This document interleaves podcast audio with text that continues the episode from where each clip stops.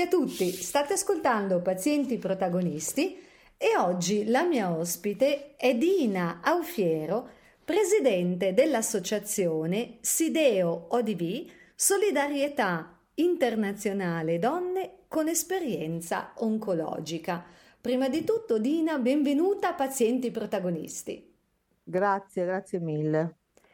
Ascolta Dina, vuoi dirci innanzitutto quando hai iniziato a collaborare con l'associazione e poi naturalmente quando è stata fondata l'associazione? Sì, allora l'associazione è stata fondata da me e da altre 4 persone che siamo delle pazienti, diciamo, che abbiamo avuto il tumore al seno. E quindi dopo aver avuto il tumore, quindi abbiamo collaborato con un'altra associazione e abbiamo imparato determinate, diciamo, fasi della gestione di un'associazione. Dopodiché per motivi svariati abbiamo deciso di creare un'associazione di pazienti, perché ovviamente l'associazione di pazienti ha un occhio diverso rispetto a un'associazione dove è gestita, diretta da medici. Ah beh, è chiaro, quindi, sì, si porta un altro punto di vista, certo. E quindi abbiamo fondato nel 2016 questa associazione per essere appunto vicini alle pazienti sia all'inizio, perché diciamo quando viene diagnosticato un tumore al seno c'è la parte iniziale e quella, diciamo, anche di prevenzione, e dove poi entri nell'iter, diciamo, del tumore, dove devi fare la diagnostica, poi ti viene, non so, devi fare la chemio piuttosto che l'intervento. Poi c'è un'altra fase che, diciamo, è il follow-up. Io dico sempre che siamo divisi in gruppi, cioè il primo gruppo è quello iniziale, poi ci sono i follow-up, il follow-up però nel tempo, non quelli previsti, diciamo, dalle linee guida, ma quelle, diciamo, dopo. E poi ci sono le donne, quelle là metastatiche, dove hanno delle recidive oppure hanno delle metastasi che devono essere seguite. Certo. Devono essere seguite nel tempo e quindi hanno dei controlli ravvicinati, però siamo in 3 fasi diverse, perché nella prima parte, diciamo, le pazienti sono seguite, cioè sono seguite, magari gli prenotano le visite all'interno, hanno tutte delle diciamo fasi scandite. Poi anche lì ci si divide, anche nella prima parte, perché se devi fare la chemio, la radio, quindi sei, diciamo, presa in carico. Se invece tu, fortunatamente, come dico io, non devi fare, perché il tuo tumore non è così aggressivo o invasivo e quindi devi fare un intervento, diciamo, dove non è prevista la chemio, ma la cura ormonale, diciamo, i controlli sono poi più distanziati, però lì ci sono tutta una sfaccettatura di cose da sapere che noi abbiamo riscontrato come associazioni non si hanno le informazioni, quindi potrebbe essere io ho fatto una specie di promemoria di chi ha avuto un tumore. Se vuoi poi te lo leggo, perché l'ho scritto io, lo devo ancora diciamo mettere, però ho focalizzato dei punti, quindi per esempio, e quindi le donne che hanno avuto questo, diciamo, come si dice, l'intervento, poi hanno un follow-up annuale. Ho capito. Dove tante cose possono essere tralasciate, perché se tu fai la cura ormonale, magari non ti viene detto che quel tipo di farmaco potrebbe farti venire l'endometrio oppure no. Cioè, ci sono delle conseguenze che magari ci vai quando poi. Secondo me è meglio saperle prima le cose, no? Almeno uno fa più attenzione. Sì, assolutamente. Secondo me, questa è una mia opinione. No, beh, poi è importante essere informati. Sì, è importante essere informati, però dove nasce il problema? Chi ti deve informare? Qual è la figura che ti deve informare? Perché il medico non ha tempo. Hanno i loro tempi, certo. Giustamente poi devono ripetere sempre le stesse cose. Cioè, poi l'altra figura che si incontra è il CAS, dove si viene registrati chi ha un tumore, va al centro accoglienza servizi, sì. Però anche lì, diciamo, quella è un'altra fase dove praticamente al CAS ti registrano, ti prendono in carico, ti danno l'esenzione della 048 e da lì, però poi ci sono tutte queste cose che io ho riassunto in una specie di promemoria dove ho scritto questo. Allora, dopo un intervento o di un quadrante o di un quadrante della mammella o di una mastectomia, sia che si toglie un linfonodo sentinella o più linfonodi, bisogna sapere che si ha diritto alla visita fisiatrica ed è importante fare degli esercizi riabilitativi del braccio e della parte della mammella dove c'è la cicatrice. Certo. Inoltre c'è da sapere che il braccio non si può utilizzare, cioè dove non c'è più la mammella, il braccio diciamo interessato non si possono fare i prelievi, bisogna fare attenzione ai graffi, alle punture di insetti e tenerlo protetto anche dal sole. E questo per quanto tempo, Dina? Per sempre. Ah, per sempre. Per sempre, perché questo braccio, anche se non si è, diciamo, gonfiato, non ha linfedema, detto, sì. Però questo nessuno ti assicura che non ti verrà mai più, perché tanti mi dicono no? Dice, ma a me non si è gonfiato, ho passato qualche anno, ma i medici dicono che non si sa, potrebbe anche a distanza di anni gonfiare, quindi bisogna proteggerlo e tenerlo da conto. Per sempre, certo. Per sempre. Certo. E poi un'altra cosa da sapere è che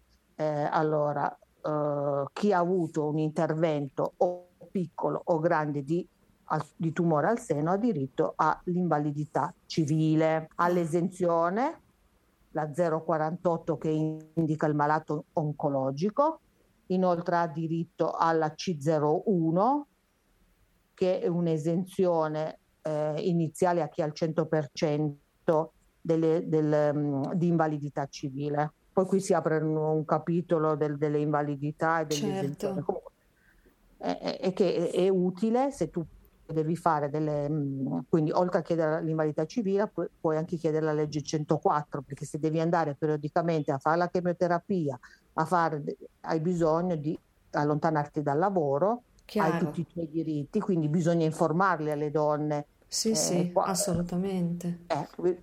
E quindi bisogna avere l'informazione. E poi ci sono le varie visite di controllo che sono la mammografia, l'ecografia mammaria, la visita senologica, se hai avuto anche un intervento di chirurgia plastica con protesi devi andare a fare una visita diciamo chirurgica plastica. E poi tra tutte queste visite devi fare anche la visita ginecologica trasvaginale con Pap test. Possibilmente bisognerebbe essere visti da un ginecologo oncologo, perché si prendono dei farmaci che potrebbero avere delle controindicazioni. Non è detto che il ginecologo, per carità, sono dei medici, sono informati, però se un ginecologo è esperto nel far partorire, questa parte qui sì, la certo. conosce, ma un pochino, ma non perché uno vuole dire delle cose contro, ma perché così. No, cioè, un'altra specializzazione. È un'altra specializzazione, sì, ecco. Poi bisogna fare l'ecografia dell'addome completo, quindi bisogna, magari non tutti gli anni, un anno sì, un anno no, fare anche quel controllo lì. Certo, tante volte non viene indicato, ti dico la sincera verità. Poi c'è da fare questa densitometria ossea, sì. Femore vertebrale, sì. Perché con le cure che si fanno, quindi... sia la cura ormonale piuttosto che le chemioterapie certo. possono creare delle problematiche, diciamo, di osteopenia, osteoporosi anche. Bravissima, quasi tutte no, quasi tutte le donne che hanno fatto queste cure, diciamo, vanno incontro a, diciamo, a questo problema qui.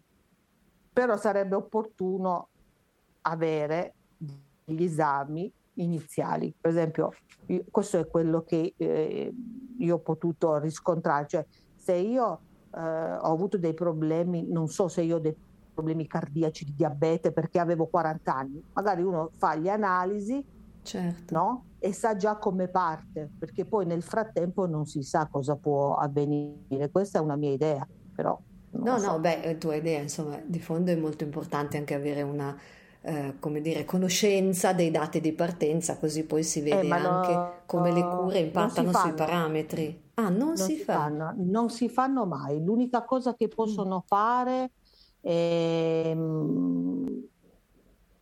Guarda, quando sono partita io, te lo dico sinceramente, a me non... a parte gli esami del sangue, che era un emocromo normale, sì, infatti, non hanno fatto nulla. Cioè, poi io ho avuto dei problemi con il fegato, che comunque non era, è una controindicazione che magari non tante donne hanno, ma nel mio caso con la prima chemio ho avuto una reazione di tossicità talmente grave che per 4 mesi mi hanno dovuto fare cortisone in vena con altri farmaci. Non è per tutti, però è successo. E quindi è importante fare anche la visita cardiologica, l'ecocardio e la visita pneumologica, perché se fai la radioterapia anche i polmoni ne possono soffrire, o il cuore, una visita preventiva per i denti, perché tante donne si sgretolano i denti e dicono come mai? Ho capito, ecco, in effetti, quindi stai sottolineando proprio l'importanza di mappare lo stato di salute, diciamo, generale, dico, della persona, certo. Poi si parla tanto di medicina personalizzata, però esatto, se non si fanno cioè delle indagini precise e mirate, grazie alle quali poi scegliere le cure più indicate, in effetti. Sicuramente loro si va per statistiche, però nelle statistiche c'è la tossicità, ci sono altre cose che potrebbero comunque dare dei problemi. Poi adesso abbiamo anche questi nuovi test genetici per capire quanta incidenza c'è se io ho avuto tumore al seno, potrei incorrere in un tumore diciamo ovarico, sì, o il viceversa, quindi questo BRCA e BRCA2. E poi c'è un altro test che si fa come screening, che si fa con la saliva. Me l'ha detto una paziente, cioè che adesso quando si va a fare la prevenzione di screening per il tumore mammario, pensa. Sì, infatti questa signora mi ha raccontato che era risultata negativa sia all'ecografia che la mammografia, e poi gli hanno detto guarda, noi come test di screening abbiamo questo, il nome mi sfugge, con la saliva, lo vuole partecipare? E lei ha detto sì, tanto. Facendo questo test è venuto fuori che c'era qualcosa. A quel punto gli hanno fatto la risonanza mammaria ed effettivamente c'era un piccolo nodulino maligno. No, proprio il ruolo fondamentale della prevenzione, non ce n'è, certo. Infatti. Quindi di fatto, Dina, rispetto ai principali servizi della vostra associazione, mi sembra di aver colto che voi fate servizi di informazione suddivisi per profilo di paziente, insomma, giusto? Perché quello che è stato operato e che poi fa la chemio, quello che invece fa immunoterapia e la persona che purtroppo diventa metastatica. Ok, che in effetti... Sì, accogliamo tutti, diciamo, accogliamo tutto nelle informazioni che possiamo dare. No, certo, però c'è anche questa attenzione proprio, esatto, a dare un'informazione proprio su misura di bisogno, diciamo così. In quest'anno e mezzo di pandemia, Dina, voi come avete utilizzato le tecnologie digitali per restare vicino, no, immagino, a malati e familiari? Ma allora noi abbiamo, diciamo, aiutato sempre con le informazioni. Per esempio era successo che delle pazienti erano in attesa di intervento da 3-4 mesi. sì, e non sapevano come fare per sollecitare, diciamo, allora gli si è date delle indicazioni di scrivere all'URP, alla direzione sanitaria, insomma aiutare per avere delle comunicazioni, perché avevano dei problemi con le sale operatorie, diciamo, per il fatto del Covid, eccetera eccetera, oppure di aiutarle, se in quell'ospedale tu sei in attesa e non riesci, magari puoi anche chiedere in un altro ospedale, scrivi la mail, insomma chiedi informazioni, certo. Tante non sanno, dicono ma io ho fatto lo screening lì, il tumore me l'hanno trovato lì, adesso cosa faccio? Quindi certo. Essere proprio di supporto a questo, perché uno rimane spiazzato, dice come adesso lì non posso andare, devi essere proprio, perché è talmente una roba, diciamo un tumore, non è come un'altra malattia che uno dice vabbè mi devo operare, non lo so, a un dito, adesso non mi viene in mente niente. Allora dici aspetto, il tumore è una roba che ti lascia così spiazzato, come una tegola in testa, dici no, adesso certo. Devo sbrigare, ma dove vado, cosa faccio? Quindi il ruolo dell'associazione secondo me è importante, è quello dell'orientamento di fatto, dai, sì. E infatti secondo me allora tutti, diciamo, gli ospedali dovrebbero avere delle associazioni a rotazione dove possono fare questo, stare vicino e, come dire, lì ci sono come si dice, i volontari esperti, sì, che ti danno delle indicazioni precise. Sì, sì. Su come orientarti nel tuo percorso, esatto. Certo. Esatto, esatto. E quindi anche nel lavoro d'associazione voi siete proprio fisicamente presenti all'interno dell'ospedale e aiutate i pazienti, oppure date queste informazioni attraverso i social media? No. Allora, noi siamo presenti all'ospedale Mauriziano il lunedì mattina. Okay. Sì. Poi avevamo presso il Sant'Anna di Torino una volta a settimana suo appuntamento, accoglievamo le persone. Con la pandemia questa cosa un po' si è un po' di come si dice, certo, la stiamo riorganizzando per essere presenti proprio o in sala d'aspetto, avere uno spazio, sarebbe meglio avere uno spazio dove comunque le persone sanno che tu l'associazione c'è, cioè, certo, mi serve qualcosa, vado lì, chiedo, so che loro mi sanno rispondere, ed è anche il supporto ai medici, agli infermieri e tutto, diciamo, l'iter ospedaliero, cioè molto importante anche per l'ospedale stesso. Inoltre anche sui social siamo attivi, chiediamo delle risposte, delle informazioni. Per esempio tante volte mi hanno chiesto per quanto riguarda la dermopigmentazione del capezzolo, perché magari non sapevano dove andare, perché una cosa specifica, no? La dermopigmentazione del, certo, capezzolo. Magari non sanno da chi andare, come fare. E gli diamo anche informazioni riguardo su questo, insomma, sì, su questi servizi così specifici, certo. Sì, poi noi offriamo anche una serie di trattamenti, diciamo, di rilassamento, come lo shiatsu, le campane tibetane, l'osteopatia. È un servizio di tecniche di rilassamento. E lo stavamo, prima della pandemia, stavamo portando proprio in oncologia ematica anche lo yoga, queste tecniche di rilassamento prima della chemio, oppure quando ti senti stressato, nervoso, secondo me è molto utile. Le abbiamo già fatte, però tutto prima della pandemia, questi eventi ospedalieri. Certo, perché poi sono dei servizi bellissimi e innovativi, e c'è anche tanta letteratura sull'efficacia delle tecniche meditative di rilassamento. Speriamo. Ci hanno invitato, sì, ad andare al Careggi di Firenze, sì, come associazione e come, cioè, le volontarie estetiste che hanno fatto il corso di estetica oncologica. Questo è un bellissimo cagnolino, scusa se ti interrompo. Lo so, ma infatti fantastico.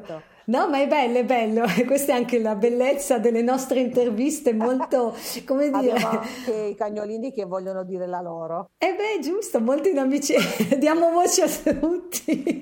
Aspetta che gli do un biscottino così adorato. Dai, fai bravo. Il bello della diretta, sì sì. Nell'evento mettiamo, allora, le estetiste oncologiche che fanno il trattamento mani, viso, corpo. Sì. Poi c'è un banchetto che c'è il parrucchiere che anche lui specializzato in cura del cuoio capelluto e dei capelli che sono magari certo, con i farmaci, quindi lui ha un tavolo con una sedia. Ma fantastico questo. Cioè viene la paziente e lei può fare il giro dei tavoli, no? E spiega quello che vuole, oppure c'è anche la signora delle parrucche che gli spiega magari come mettere o la bandana o la parrucca, oppure c'è un problema con la sua di parrucca. No, vabbè, proprio una consulenza a 360 gradi, sia da un punto di vista medico che anche proprio della cura della persona.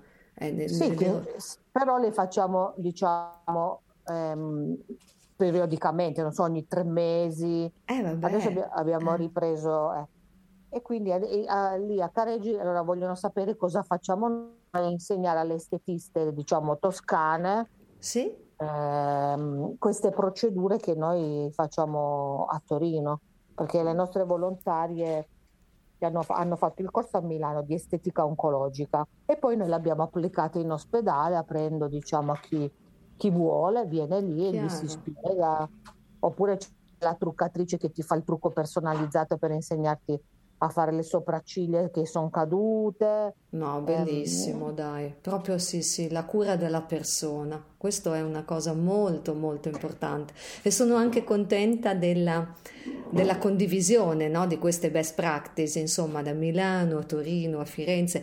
Infatti ti faccio proprio questa domanda adesso, di fatto, Dina, voi come fate rete con altre associazioni, sia in Italia, anzi mi sembra di ricordare che voi fate anche parte poi della rete del Piemonte, giusto?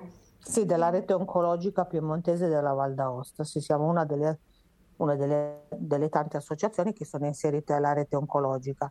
Noi facciamo delle iniziative insieme a un'associazione che si chiama Valce, che è che si occupa del tumore del polmone. Adesso stiamo per fare un'iniziativa di cucina naturale insieme per gli oncologici, praticamente Ottimo. Stiamo per organizzare con una cuoca che spiega, diciamo, la cucina naturale con le pazienti che anche loro si cimentano, non so, a tagliare, a organizzare il pasto, poi a fine spiegazione si consuma il pasto. Ottimo, che le si rendono proprio partecipe, no? In un percorso anche lì di consapevolezza sulla nutrizione corretta. Poi bello il coinvolgimento in cucina, dai. Le persone si sentono aggregate, si sentono che dice io vado lì, ci sono persone che hanno avuto lo stesso mio problema, si sentono accolte, si sentono che non è successo solo a loro questo, diciamo, problema.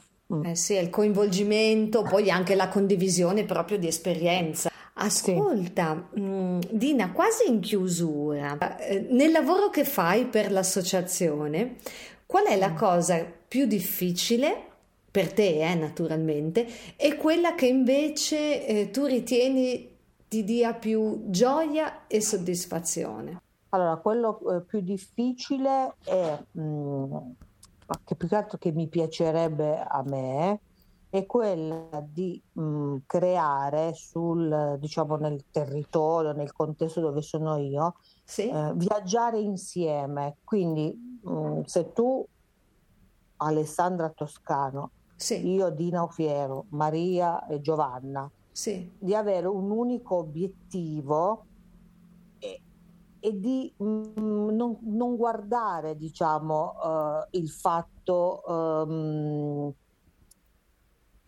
dovrei andare nello specifico, tipo adesso noi abbiamo fatto un'iniziativa per ottobre, no? Diamo una serie di servizi per l'ottobre rosa. Allora, cosa è successo? Che io ho invitato anche un'altra associazione che fa più o meno, che si occupano sempre di donne operate al seno, no? Sì. Allora, quello è per tutte, indipendentemente se tu sei però non devi dire il problema, tipo la tessera la devono fare, ma la tessera non la devono fare. L'ottobre rosa è per aggregare tutte le donne, hai capito, che hanno avuto. Quindi mi piacerebbe che questo concetto qua passasse, nel senso che non è che dobbiamo guardare che si tesserano con me o con te. È il mese della sensibilizzazione, ecco, delle patologie tumorali, certo. Quindi se offriamo dei servizi, facciamoli per le persone, per non che deve diventare una gara, esatto, per fare tessere, ho capito, assolutamente. È questa, diciamo, la cosa. Sarebbe bello che... collaborare, non competere, ecco, in quest'ambito qui, certo. Sì. Secondo me. E invece quella che ti dà più soddisfazione, Dina? È riuscire a portare avanti